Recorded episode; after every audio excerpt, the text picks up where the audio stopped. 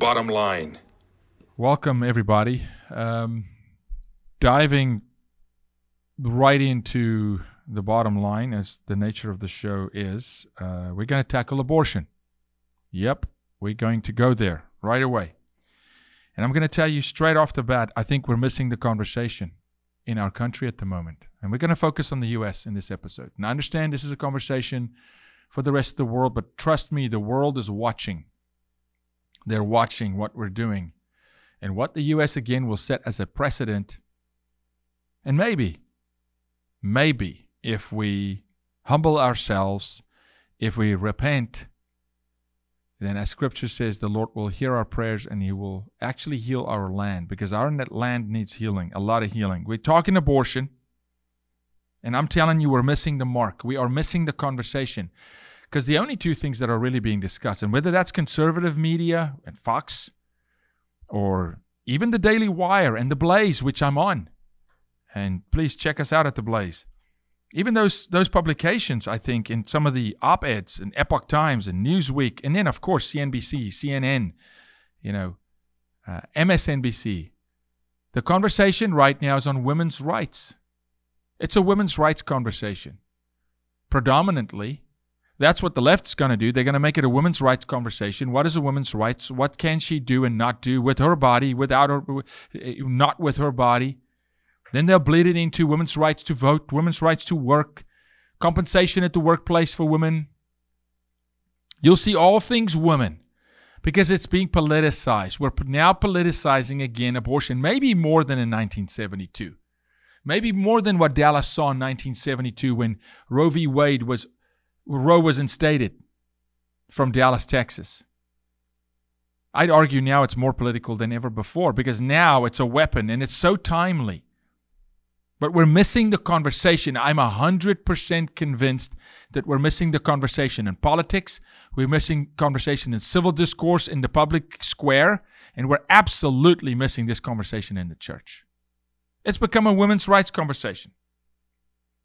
And if not so a women's rights conversation, then on the right, it's become a pro-life conversation, which feels good and sounds good. Pro-life, that feels good. That's all good. It's pro-life, pro-life. Can I re- remind you, just two short years ago, only one sector of society seemingly had value in life, in the in the in the Black Lives Matter movement. Of course, Black Lives Matter. Every life matters. Every life. Race, ethnic, social class, gender, doesn't matter. Every life matters. So pro-life feels good. It's very ethereal. It's kind of big picture. No, I think we need to get down to the bottom line and talking about what, what the conversation really should be in our country today is the conversation that we're having every single day fighting sex trafficking. In this case, it's the conversation about the child. Not the women's rights. It's not about the women. I'm sorry. And let me preface it with this. If you are a woman who have gone through an abortion by choice, by force, whatever the case, God's grace and mercy is so abundant. There is no judgment. But we must restore. We must bring equilibrium back. We cannot get into this conversation as if the child is not even On, on the on the on the board. It's all women's rights. Well, what is a women's right? And now we're lobbying, volleying the ball over the net, arguing what a woman's right is: her right to choose, her right to life, her right to birth a child according to the Word of God in Genesis three, which we'll pull up in a little bit. The fact that she will have pain in labor, but she can give birth because she has a womb.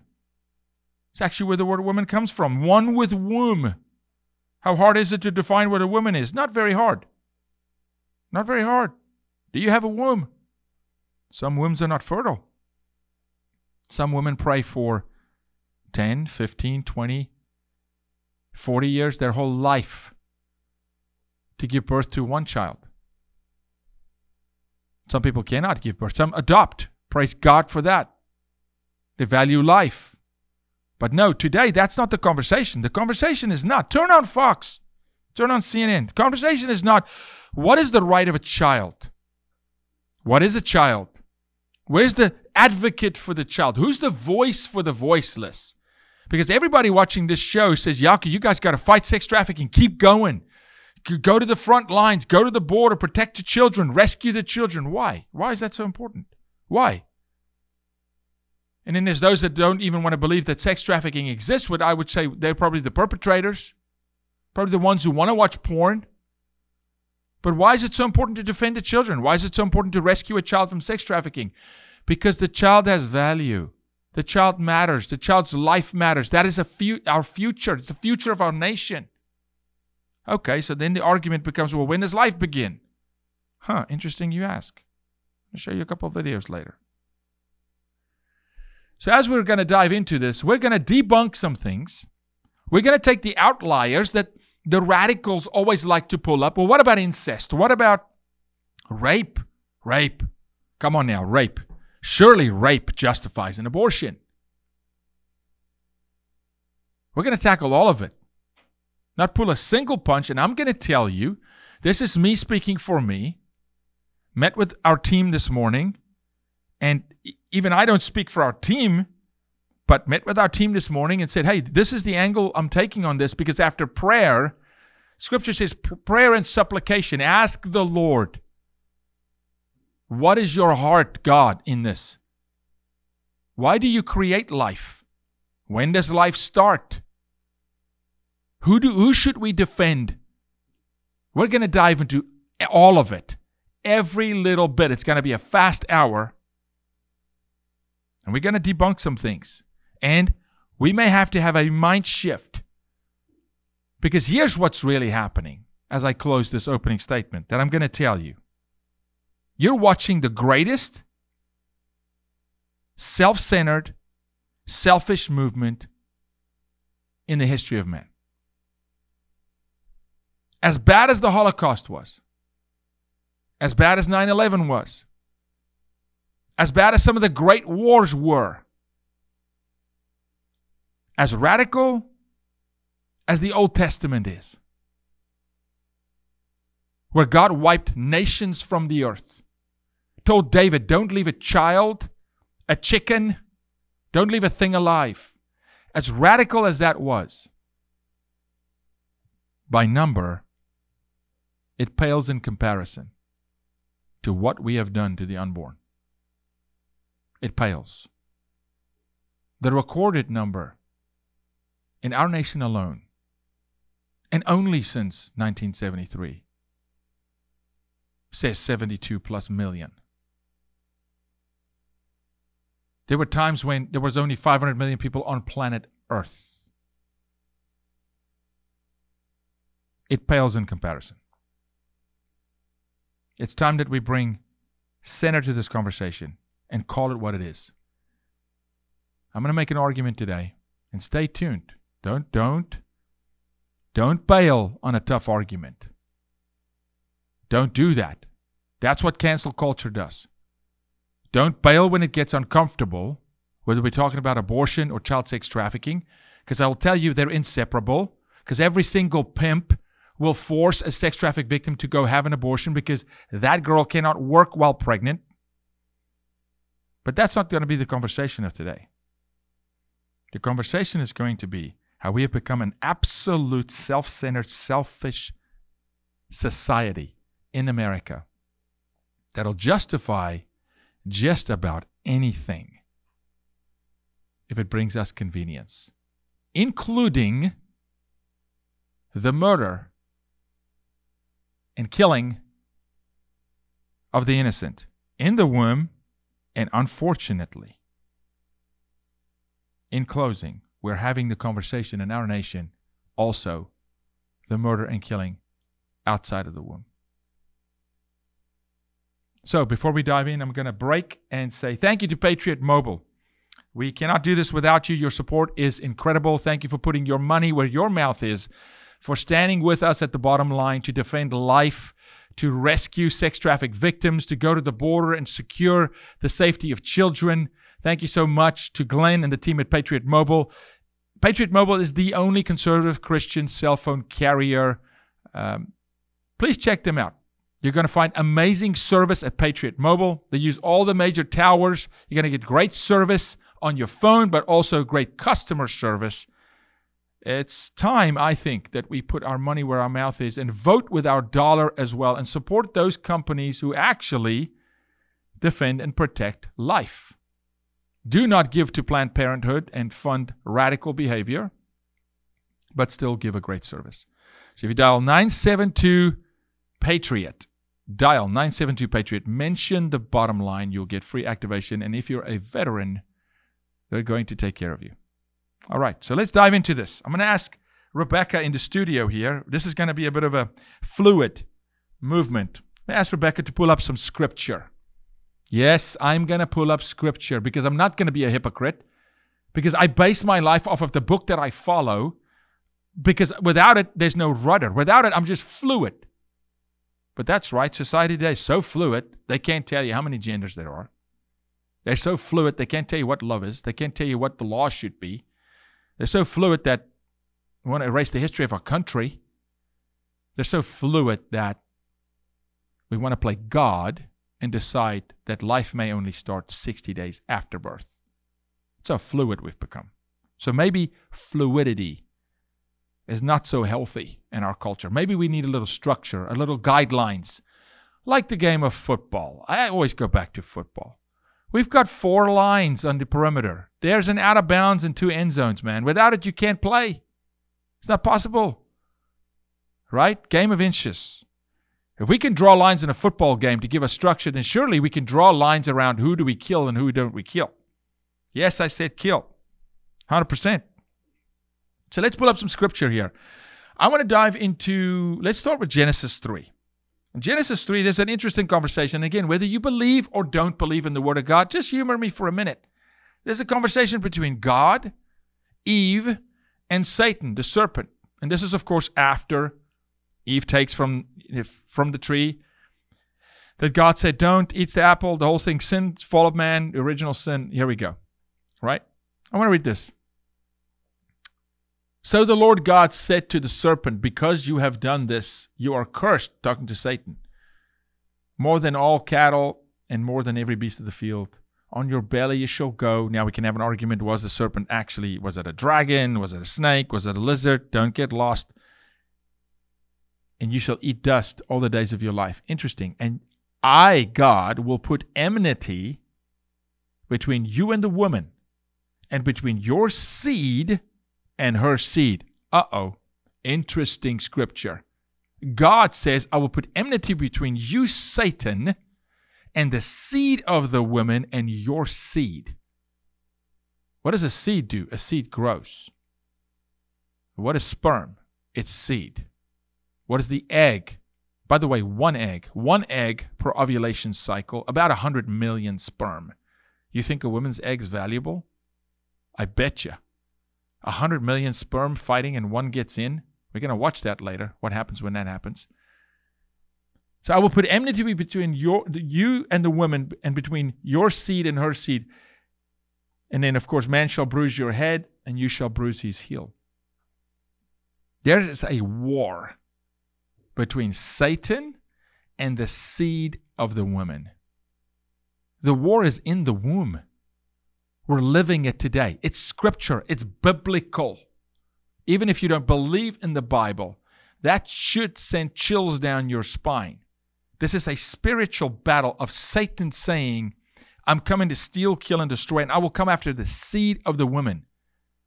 And now there's a whole bunch of minions on earth that's helping him, under what's called a law, trying to write a law that supersedes the law of God. Let's dive into some more scripture, Becca, if you don't mind. Rebecca, sorry, we got a Becca and a Rebecca. Um, if you want to pull Jeremiah one five, yeah, beautiful. This is God speaking. In Jeremiah one five, maybe you have never read this, but let me read this to you. God speaking again. Before I formed you in the womb, I knew you. How's that possible? Because you're a spirit. You have a soul. Your body is temporary. This is artificial intelligence. This learns and breathes, but the soul drives you. When you breathe your final breath, what does this body do for you? Can it carry you anywhere? No, the worms eat it. Or you go through cremation. This is artificial intelligence. We talk about artificial intelligence. Your brain is artificial intelligence. What is real is your soul and your spirit. God says, not Yaku, before I formed you in the womb, I knew you. Before you were born, I sanctified you. You. I ordained you a prophet to the nations. What does that mean? It means God sending you to the nations to prophesy good news, to prophesy life, to speak health, to speak blessing, to exhort the downtrodden, to protect the downtrodden, the, the, the destitute, the lost, the forgotten. It's actually why you were born. No, no, I was born to be an accountant. Nah, that's what you do. It's not who you are. Well, Yaku, I got a great body. That's a, it's like saying you got a great car. Can a criminal drive a great car? Of course. Your body is the vehicle. It's your soul. This is a soul conversation. If you are pro-abortion, you have a soul question. You need to ask a question to your soul and your spirit. Why? Well, it's a, it's a woman's right. I told you. This is not a women's rights conversation. They want to make it that. Maybe you want to make it that. It is not about a woman's rights. What about the child? Who is speaking for the child today? Who? In the public arena, who's speaking for the child? Who's the child advocate? Well, then you're going to say, well, Yaku, um, when is it a child and not just a lump of cells? Well, I just read you a scripture that says God knew you before he crafted you in the womb. That you were first spirit before you received a body in the womb. You were first spirit, right? Because if there's no spirit, no child can get born alive, right? There's a soul. Because when you die and the soul leaves the body, the body is just It's just a mass. The spirit brings the body alive. The spirit God knew before you received your body.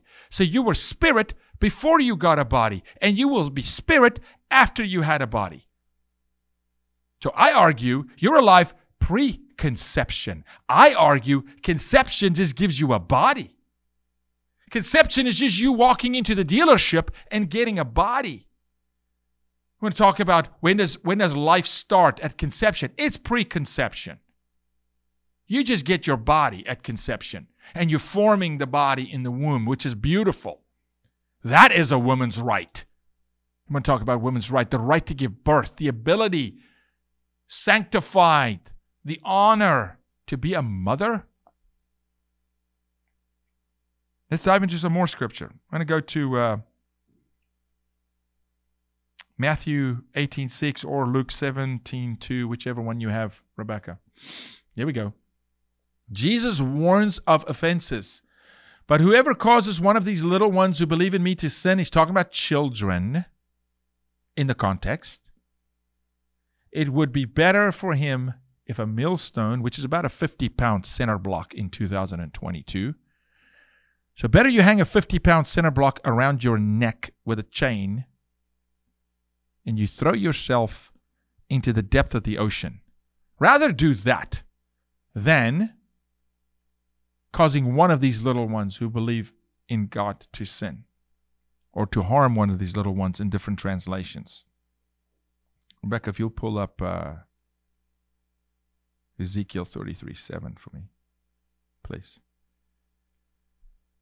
Our job is to warn of injustice. Our job is to seek it out. Our job is to protect the unprotected. We talk so much about minority groups in this country. Minority groups. Protect the minorities. That's why we're a republic, by the way. A republic defends the minority. A democracy does not. In a democracy, the majority rules. I came from a democracy in South Africa. Let me tell you, that doesn't work. A republic works. Ezekiel thirty-three, verse seven. So you, son of man, I have made you a watchman for the house of Israel. Therefore, you shall hear a word from my mouth and warn them for me. God will show us injustice. God's Holy Spirit will guide us to say, this is right, that is wrong. And when it's wrong, you're a watchman placed on the wall. To do what? Let's read. When I say to the wicked, O wicked man, you shall surely die, and you do not speak to warn the wicked from his way, that wicked man shall die in his iniquity, but his blood, the blood he caused, the abortions, the sex trafficking, the injustices, the blood of the wicked man, because we did not warn them of their wickedness, the blood will be on our hands, on the hands of the watchman. And then scripture goes on to say that if you warn, the blood will not be on your hands, but the ha- on the hands of the wicked. So this is a warning. We are missing the conversation on abortion. It's not about a woman's rights. It's not about ethereal pro-life. It is about the value of life of the child. It is, in fact, people who are for the child and people who are against the child. Yes, the child in the womb. Yes, from conception. Rebecca, would you please play a video? This is a video of what happens when sperm enters the egg. Before, before we do this, scientists, we're going to show you afterwards, would say if there's light, there's life. Okay? Well documented. All across science, not just Christians in science, just science. If there's light, it's a sign of life. Okay? If there's movement, it's a sign of life. If there's oxygen, it's a sign of life. All right. You're about to see some light. What happens when a sperm enters an egg? In mice, when it's black and white, but when it's color, in humans. Let's take a look.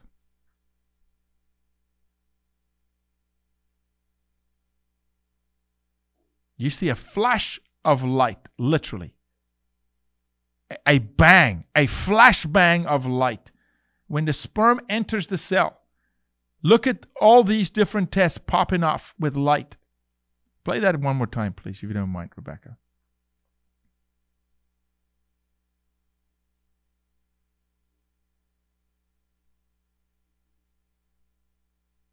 The one in the top center stays dark. No sperm enters in.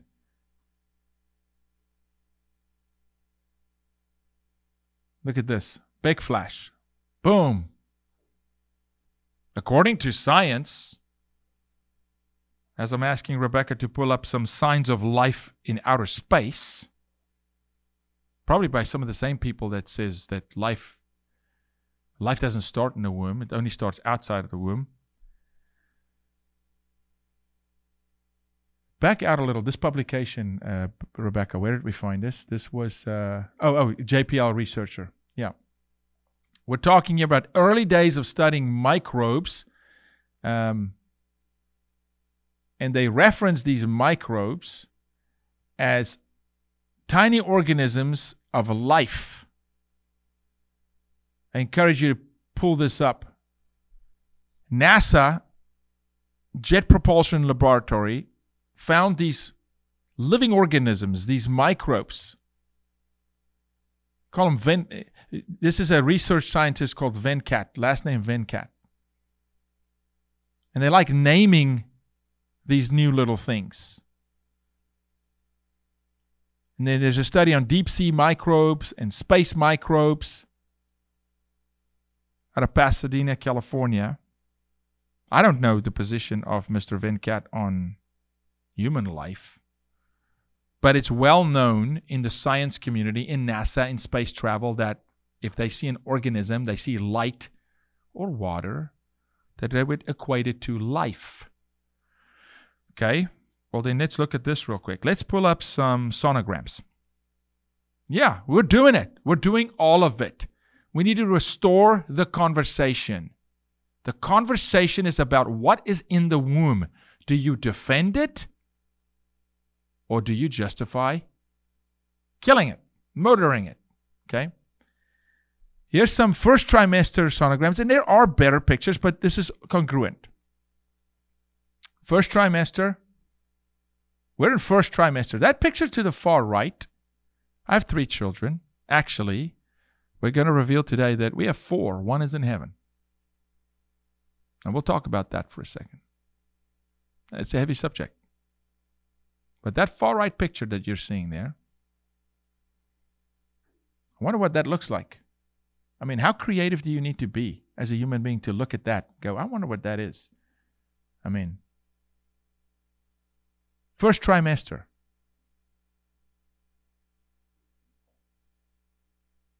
Second trimester. Let's scroll down. We can read through all this. There's a nice four D image. The, f- the first and second image is one-dimensional and maybe two. Here's a nice four-dimensional image. Second trimester. Arguably forty weeks of birth, uh, of, of forty weeks of carrying a baby to term, to birth. Here's your second trimester. four D image. Wonder, what are we looking at? I wonder, how creative do we need to be? Can you put someone on a polygraph and ask them, what do you see? Do you see a, an elephant? Is that a moon? Or could it potentially be a child? I don't know. I would say you'd have to be certifiably insane and factually inaccurate to look at that image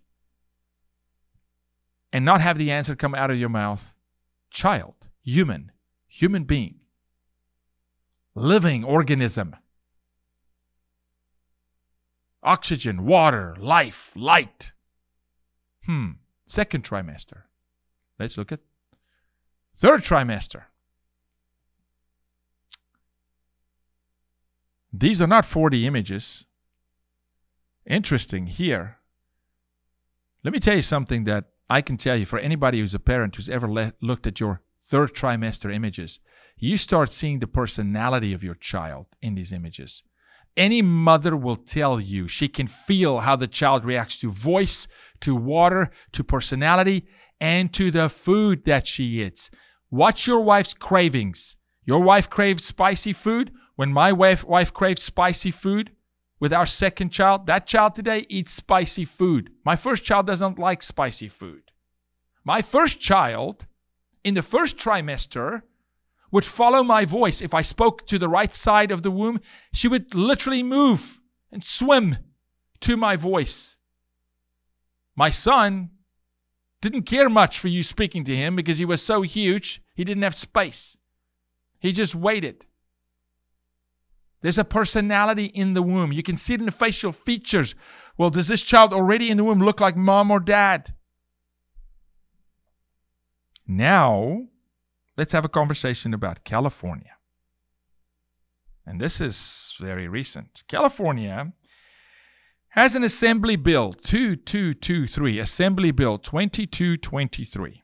Assembly Bill twenty-two twenty-three in two thousand twenty-two, a bill sponsored by Representative Buffy Wicks, co-authored by none other than Planned Parenthood. Yes, Planned Parenthood. The same organization, by the way, that specializes in aborting children. The same organization, by the way, that would allow an underage minor to come have an abortion without parental consent. The same organization, by the way, that helped the World Health Organization and SICUS and UNESCO write the Sexual Manifesto for Children, which turned out to become Comprehensive Sex Ed in the United States. The same organization that is funded by radical left, the same organization that does not frown upon taking life, that organization, Planned Parenthood, has helped draft this bill with Buffy Wicks in California, which I'm sure Gavin Newsom would sign in a heartbeat. It passed the judiciary stage seven to two in the vote. Now, from, from the judiciary, it's going to go to the House. And if it passes the House, it would go to the California Senate. So, Californians, you have maybe sixty days, ninety days maybe. Now, rapidly accelerating with the Supreme Court Justice leak. Oh, and we want to have a conversation about the Constitution and the breach of the Supreme Court. It's egregious, yes. It's terrible that the Supreme Court was breached. A leak happened on purpose. It's still not the conversation of the day. The conversation of the day is still, in fact, about the child. It was about the child in nineteen seventy-two with Roe v. Wade. It's still about the child today. It should be about the child. But it's not. It's about women's rights and the Constitution and the sanctity, the sacred nature of the Supreme Court. Yeah, nothing should leak out of the Supreme Court. But I promise you, the Supreme Court is not more sacred as an entity than a child. Because the Supreme Court, nine justices, for now at least, as it should stay, but at least, what is it made up of? Oh, that's right, nine human beings who were nine babies in nine different wombs, who once, with a flashbang, was a sperm that entered an egg that was a spirit before it got a body. You mean that Supreme Court? Nine justices, nine people from nine wombs, from nine mothers? Now saying, I don't think we should decide. I think we should listen to the Founding Fathers and throw it back to the states to decide.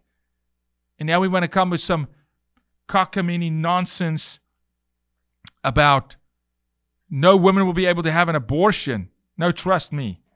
Uh, the state of California... It's not moving in that direction. The state of California is moving in the direction of bill, Assembly Bill twenty-two twenty-three. And this bill, if I could, Rebecca, could you pull up the third trimester for me again, please? Assembly Bill twenty-two twenty-three, as we're looking at this picture, just look at it. That child right there is still in the womb with a placenta around it,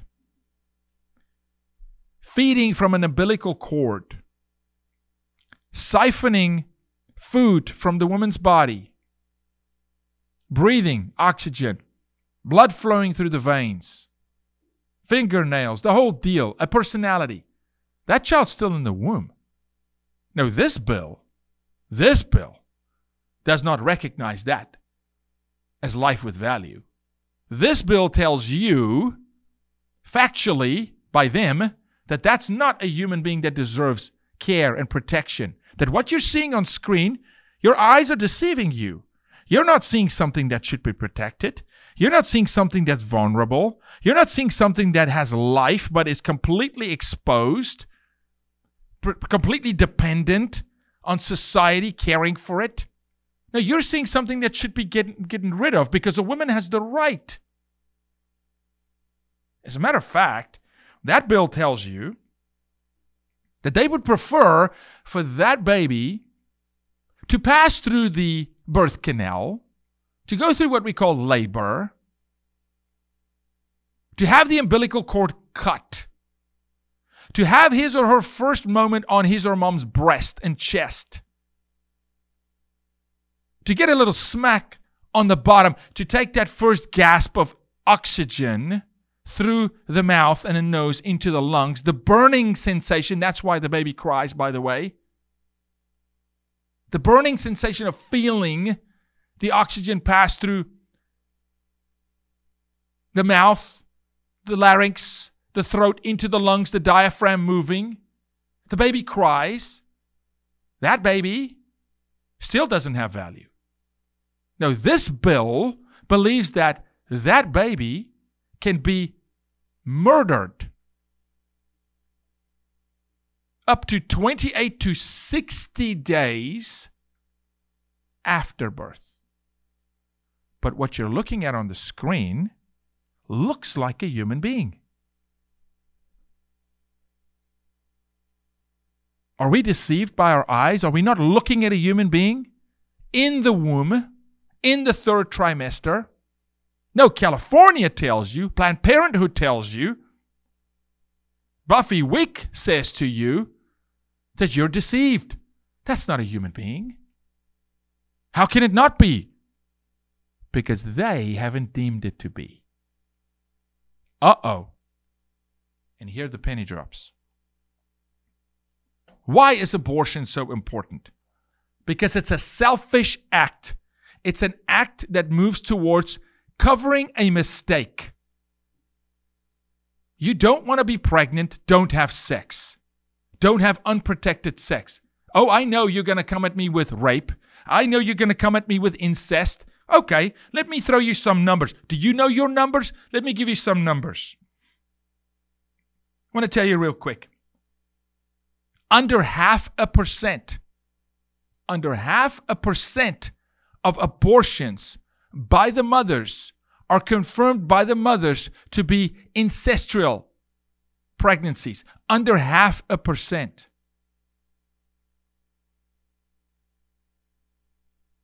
Under half a percent of abortions by the mothers are confirmed to be by the mothers to be from a rape. Then people will say, well, women can die in birth, Yaku. It's a woman's right to decide. She can die in birth. Okay? I hear you. Let's talk about death and birth. I went back. I asked the team, hey, let's pull up some things. Let's go to nineteen thirty-three. nineteen thirty-three, healthcare was atrocious. Atrocious. People died in birth. People died from flu. Any operation was about life-threatening with infection and disease.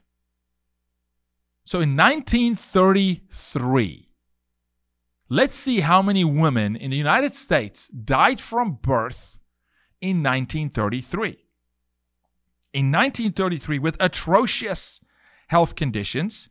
In nineteen thirty-three, when they did not legalize abortion, where they did not have a conversation about killing a baby after birth. In nineteen thirty-three, when seemingly a lot of women died from giving birth, in nineteen thirty-three, the number was the following. six hundred nineteen women out of every one hundred thousand births died from birth, which means point, so zero point six one nine percent. Under one percent of women who gave birth in nineteen thirty-three died while giving birth with those atrocious medical conditions. Let's fast forward to two thousand twenty and look at the same number. C D C number, by the way. Another entity people think is God.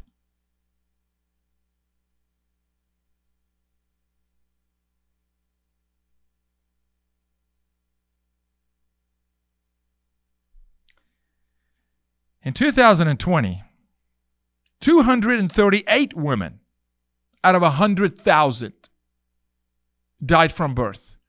New medical techniques, medicine, practices, care. Wait a minute. nineteen thirty-three, six hundred nineteen women died from every one hundred thousand births. two thousand twenty, two hundred thirty-eight women died. two thousand twenty. So zero point two three eight percent in two thousand twenty of women died in birth. But the argument is women could die. Let me give you this stat. I just pulled a random stat. In the same year, I wanted to see how dangerous it was to walk in the United States. Just walking. Not walking on the highway. Just walking. The risk you take every morning. Getting on your feet, walking.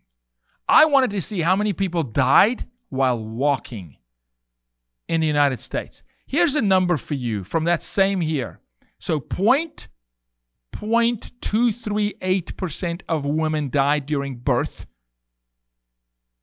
in, in, in the U S in two thousand twenty. In California, in the same time, zero point nine seven two people died taking the risk to walk. It means nine hundred seventy-two people out of one hundred thousand died because they took the risk just to walk. They got run over, they fell in the manhole, fell off a cliff. But only two hundred thirty-eight women died during childbirth, which means you were three times more likely to die in California in two thousand twenty walking than dying from giving birth. Now see, we eat up radical rhetoric in this country. We want to make this conversation about a woman's right. She could die. I just showed you that the likelihood is more that you're going to die from walking in California than giving birth. We can pull up live action dot org. Rebecca, when you have time, I'm going to walk you through a couple things. Live Action does amazing work. No, see, the conversation is actually off. The conversation is about a woman's rights and about what could happen to a woman. I'm going to say this. Yes, there is rape. We deal with that in sex trafficking every day. Yes, there's there's incest. Under half a percent. But it's there. So you try to corner me and go, Yoko, well, what about rape and incest? So you really want to say that the, the women that get raped that should, should, should carry that child to term? The second we make the conversation about anything other than the child, then yes, you can justify her killing that child. And it is what it is. Do you need me to show you the videos, because we can, of what happens when you stick a tube into the uterus and you suck a baby out of a womb? You crush the legs, you suck the brains out. You want, you want to see that? Because it's available. You're killing life. And now California wants to do it after birth. Murder. License to kill. James Bond. No, the second you take your eyes off the child, where's the church? Pastors, where are you with your separation of church and state nonsense? Our founding fathers had a separation of church and state not to take God out of civil duty or out of the public square or the conversation of how do we make laws, but to take the civil actions out of the church. It was to protect the Word of God, not to take the Word of God out of the civil discourse or the civil conversation or your civil duty. No, it is in fact to say, listen, men of God, you need to go run for office. Where's the church on the conversation about the sanctity of life? Where's the church on the conversation saying it's not about a woman's rights? It's not about a man's rights. Because if it was all about a woman's rights, why are we seeing thousands of men showing up at pro-abortion rallies going, suck the little bastard out of the womb? Wait a minute, you don't have a womb. You just want women to love abortion because you want to live a sexually immoral life and sleep with anything with two legs and have baby mamas all over the place and have no responsibility. And if that child comes to term, the government says, hey, father, don't go home. We'll incentivize you to leave, and we'll pay the mom for keeping the child. Taking the black community in America and sticking them under their thumb, the government is doing that.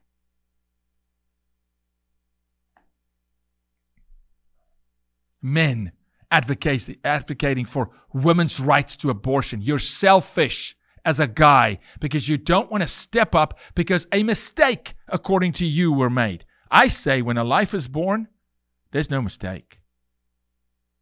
No, there's no mistake. God knew you before He crafted you in the womb. There's no mistake. But you want to say it's a mistake. So let's eradicate the mistake. Why? So we don't have responsibility. It's selfish. It's a self-centered motion. And if you cannot care for that child, yes, I believe the child is carried to term and goes into adoption. And then people come, Yoko, do you know the foster care system? Do you? Do you? Because we do. We know sixty percent of foster kids are sexually abused. That's a whole different conversation.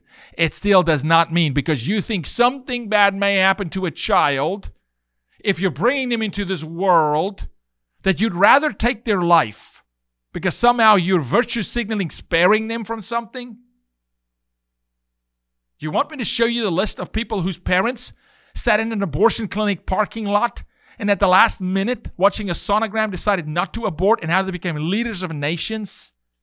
Some of the biggest pastors and preachers, sports stars.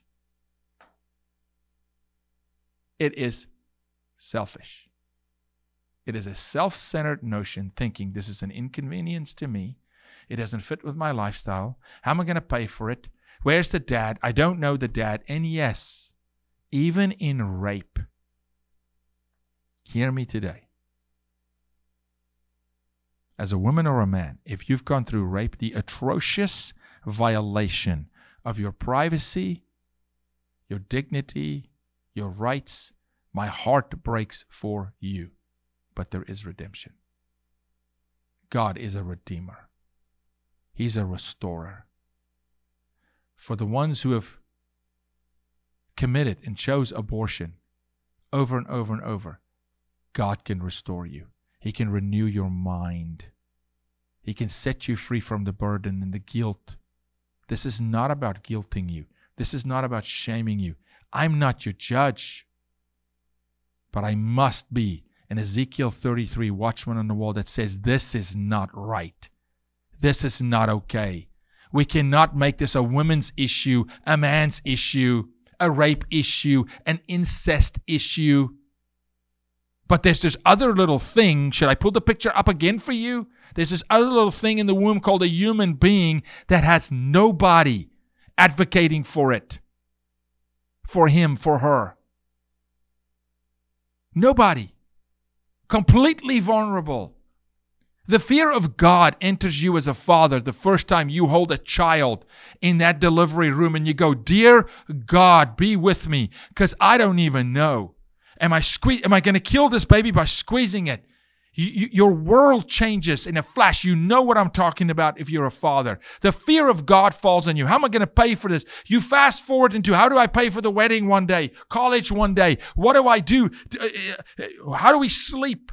Your whole world goes in a tailspin. Why? Because all of a sudden, responsibility comes in. All of a sudden, you're not the center of attention. All of a sudden, it's not about you. It's not about whether you eat. It's whether about the baby eats. It's not about you have clothes. Does the child have clothes? You're in fact second now. Third maybe. Fourth maybe. That's the conversation. The conversation is who's fighting for that child in the womb to say, you're precious, you're dear, we're going to protect you. We made a mistake. We as adults that had unprotected sex. We as adults, an adult raped somebody. An adult went through rape and need, needs massive healing. But the child didn't do it. But the child has value. But the child can do great things. But the child was ordained by God to have life. But the child can live, can redeem that situation. And yes, yes, my position is the same, even in incest, because the child who has life did not do it. As traumatic as a rape is, as traumatic as a pregnancy and sex trafficking is. Do you know that some of the greatest cases we've ever worked is where a sex traffic victim became pregnant, decided to carry the child to term, somehow fended off and fought off her pimp from trying to force an abortion, and how they confessed that that child gave them hope, gave them a reason to live. Now, yes, some do hate the child, and they do kill the child. As harsh as this is, and I say it in love, no matter how you slice this apple, how this cookie crumbles, it comes down to it is a self-centered mindset. If we're really honest with ourselves, it is about how does it affect my life? How does it inconvenience me? How am I going to pay for it? My fear, my insecurity, my youth. I want to party some more. I don't like the guy I just had sex with or the woman I had sex with, so I don't want them to be the, my child's dad. You made a decision. You made a mistake. or you were a victim of something. It's under half a percent. So let's not let the tail wag the dog here. Predominantly, ninety-nine percent of the time, the abortion is not rape or incest. ninety-nine percent of the time, it's inconvenience. It's a timing issue. It's a resource issue. It's a you were drunk out of your mind on spring break issue. No judgment, but let's just be real here. The dog wags the tail, not the tail, the dog. Let's not go into la la land thinking we can justify murdering a child sixty days after birth. Dear God, help us. We have lost our morality. We have lost our minds in this country. So I encourage you to be bold enough and brave enough to challenge yourself and ask yourself, if you are in fact in the pro-abortion camp, especially if you're a Christian, if you're a Christian, if you proclaim to be a follower of Jesus Christ, which is the definition of a Christian, not a badge, not showing up on a Sunday, a lifestyle. If you in fact identify in the in the era of identifying as a Christian, please find me a scripture where God tells you that a child does not have value. Please find me a scripture where God tells you it's okay to murder. Please find me a scripture. And not make it what you want it to be, with reference. Because you can reference scripture, confirm scripture. Which is why we can look at Psalm one, Psalm one uh, verse twenty-three. Can we, can we pull that up? And then you look at Matthew eighteen six. They, they, they verify one another. Behold. Psalm one twenty-seven, verse three. And this is New King James, by the way. Behold, children are a heritage from the Lord. The fruit of the womb is a reward. Wait, what? You mean there can be a reward from a rape? Exactly, yes. It in itself is redemption. Not every rape results in a pregnancy. Very few, very few. So wait a minute. God says this child is a reward? God says that having sons and children is like arrows in the quiver of a warrior? God says rather protect a child. If you don't protect your child, rather have a millstone around your neck. God says bring the little children. God looks at his disciples and says, you will not turn these kids away. You can't find as a scripture justification. Scripture as a, as a justification for you to kill babies in the womb and murder them after birth. No, it is selfish. It's self-centered. It's a conversation about inconvenience. And we're missing the mark. Stop having this conversation about women's rights. Stop having the conversation about the Supreme Court of the United States. And by the way, according to the words of Daniel Funk, which is our producer in the studio, a law does not make a man honorable. A law does not make a man just. A law does not make a man walk with the word of God. So when Roe v. Wade is overturned, and it's going to be overturned, it does not make man's heart just. It does not make man or woman's heart love life. It does not make man or woman's heart line up with the word of God. Yes, I want it overturned. And yes, it will be passed down to the states. And yes, there will be states like California that will be radical and justify the murder of children. And yes, people will drive across country to go have abortions. And even if they made it completely illegal, the black market will rise up. Don't let me start talking to you about organ harvesting. We'll do a show on that.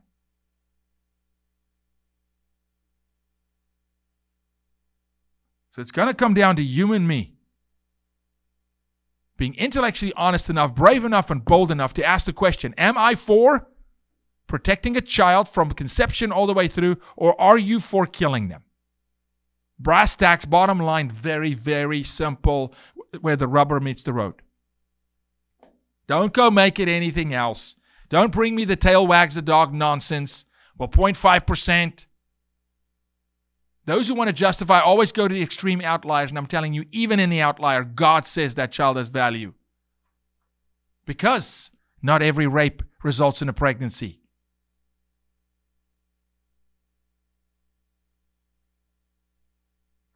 But every pregnancy results in a life. Maybe not a life that can be carried to term.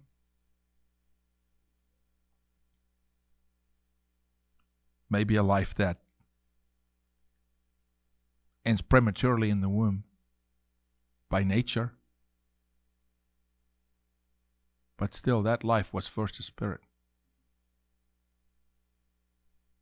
See, I made a promise to you that when I talk about stuff, it's not third party. No, this is a reality in my household today.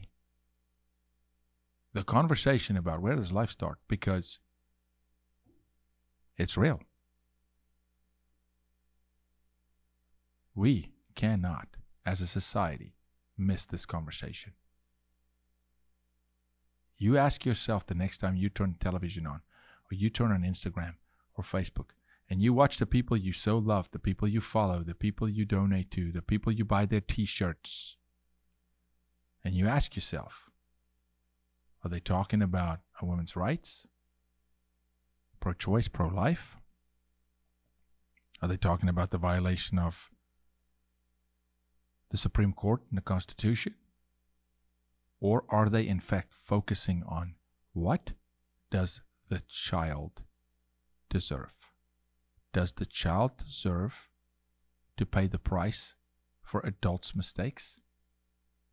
Whether the mistake was sex while drunk or a rape, it was a mistake. That was a mistake. The pregnancy is not a mistake. No, the pregnancy is ordained by God. Yaku, how can you say such a thing? From a rape? God would in the middle of a rape? Let me tell you something about God. Let me tell you something about his character. Yes, he will take a rape if by his choice and redeem it by birthing a life that can come out of the womb and maybe speak life into another, feed the hungry, clothe the naked, heal the sick, fight sex trafficking, become a president, Picasso, David Beckham. Yes, he will redeem the worst of worst situations. And by God, what a blessing it is when he breathes life into it. And that is the conversation we're supposed to be having today. Who is talking for the child? The same week California is passing this insane, radical, demonic, sick, twisted, selfish, self-centered bill to terminate life after birth up to sixty days. The same week, Representative Todd Russ in Oklahoma, with me standing literally on the Senate floor with Dan in Oklahoma, when they passed one of our bills, he gets a bill passed which they call the Six-Week Pregnancy Heartbeat Act. See, they had a heartbeat bill that passed last year by Governor Stitt. Now they brought it from fifteen weeks to six weeks. So wait a minute. The same week that California says we should be able to kill a child, murder a child, up to sixty days after birth, Oklahoma says we got to defend that child from six weeks in the womb.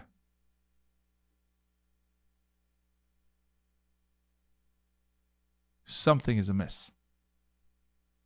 Some folks want to play God. You can't give life on your own, but some who play God likes to take it. This is a selfish, self-centered conversation to terminate life in the womb or after because people want to play God. because they want to cover their tracks, fix their own mistakes, and have no accountability, no responsibility, no self-awareness. And the child can pay the price, because we're not even talking about the child. But let me tell you what happened in Austin, Texas. We can run a study on GoFundMe in Austin, Texas. There's a bat population, very popular, under the bridge, the main bridge right outside the University of Texas, Austin. People take their boats and they go under this bridge and they watch these bats at seven thirty at night. And these bats fly from one bridge to the other. And it's this bat population. So it was a little study run. It was an anti-sex trafficking study where there was a GoFundMe campaign to protect the bats and a GoFundMe campaign to protect children from sex trafficking in Austin, Texas. Do you know who raised the most money? The bats. ten to one.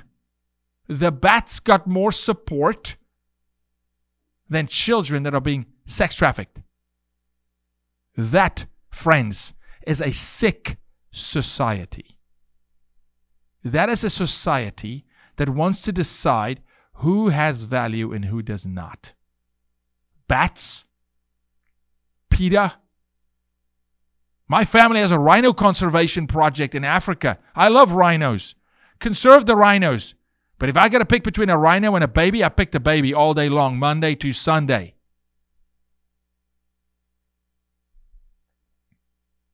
No contest.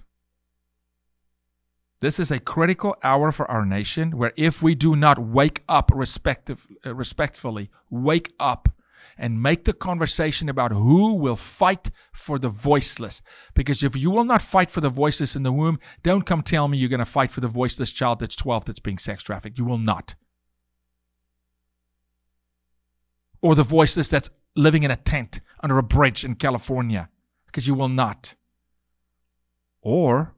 watch out, society, the voiceless that now all of a sudden is a menace to society because they're eighty-five years old, sitting in a wheelchair and can't feed themselves.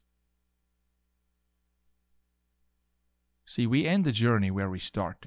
Vulnerable. Vulnerable in the womb, vulnerable on your deathbed. Completely dependent on other people, putting themselves second, third, fourth, to put your needs first. That's the society I want to be a part of. That's the society I want my kids to contribute to. Not the society that says when it's inconvenient, get rid of it. Because if you can get rid of the child in the womb, you watch. Like in China and other dictatorships, they will come for the elderly. I want to see what you say when they come for your grandma and your grandpa saying, well, no more contribution to society. A burden. An inconvenience. Because the eighty-five-year-old life in a wheelchair, completely dependent on people, has no more value and no less value than the child in the womb. And with that, I close. God bless you. Thank you. See you next time.